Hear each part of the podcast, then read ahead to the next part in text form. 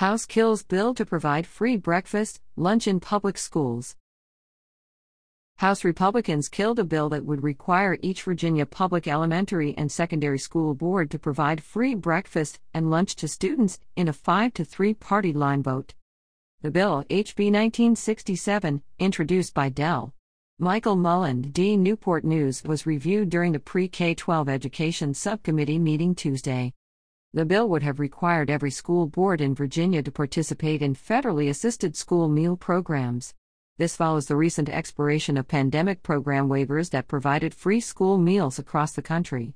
These programs include the National School Lunch Program and the School Breakfast Program and Community Eligibility Provision, both administered by the U.S. Department of Agriculture. Many school lunch programs require forms and applications, which can be an additional obstacle for families. HB 1967 would have eliminated school lunch debt. During a meeting, Dell Glenn Davis, Republican Virginia Beach, questioned whether the bill would give free lunches to all students regardless of parental income. I hate the stigma, Davis said. I don't think a child whose dad drives up in a Jaguar and he jumps out with a pair of Jordans on is getting stigmatized because he forgot his lunch money. He added that the money could go toward teacher pay or construction of schools. In an interview with the Capital News Service, Mullin addressed Davis's concern. I don't think that we means test the school bus or chalk, Mullin said. I don't think that we should means test public school. It's incumbent in all of us to make sure that kids are hungry to learn and not just plain hungry. Mullin also referenced a tax bill passed through the House Finance Committee on Tuesday. I think on the same day in which we just voted for $1.2 billion of tax cuts for the wealthiest corporations across the Commonwealth, that we could see fit to make sure that we are doing our best to feed the most needy of our students, he said. Mullin still has hope for the accompanying budget amendment of $271.5 million to pay for one school year carried by Chief Co Patron Dell. Danica Roem D. Manassas.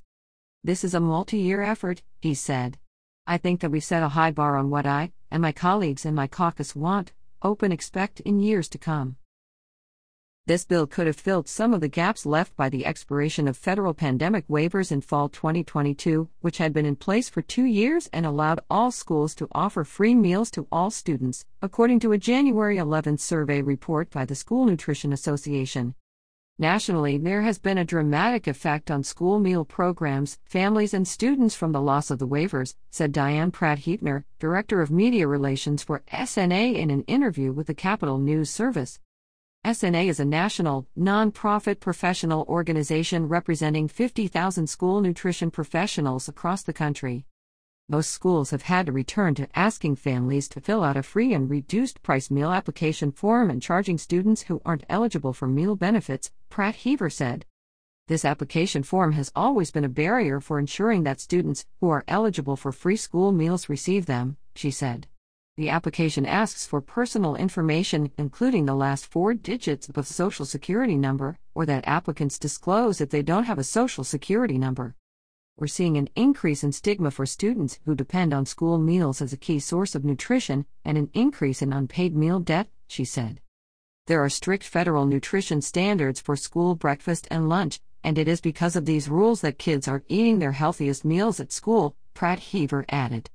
We need to make sure that kids have equal access to these meals that include fruits, vegetables, low fat milk, protein, and whole grains, she said.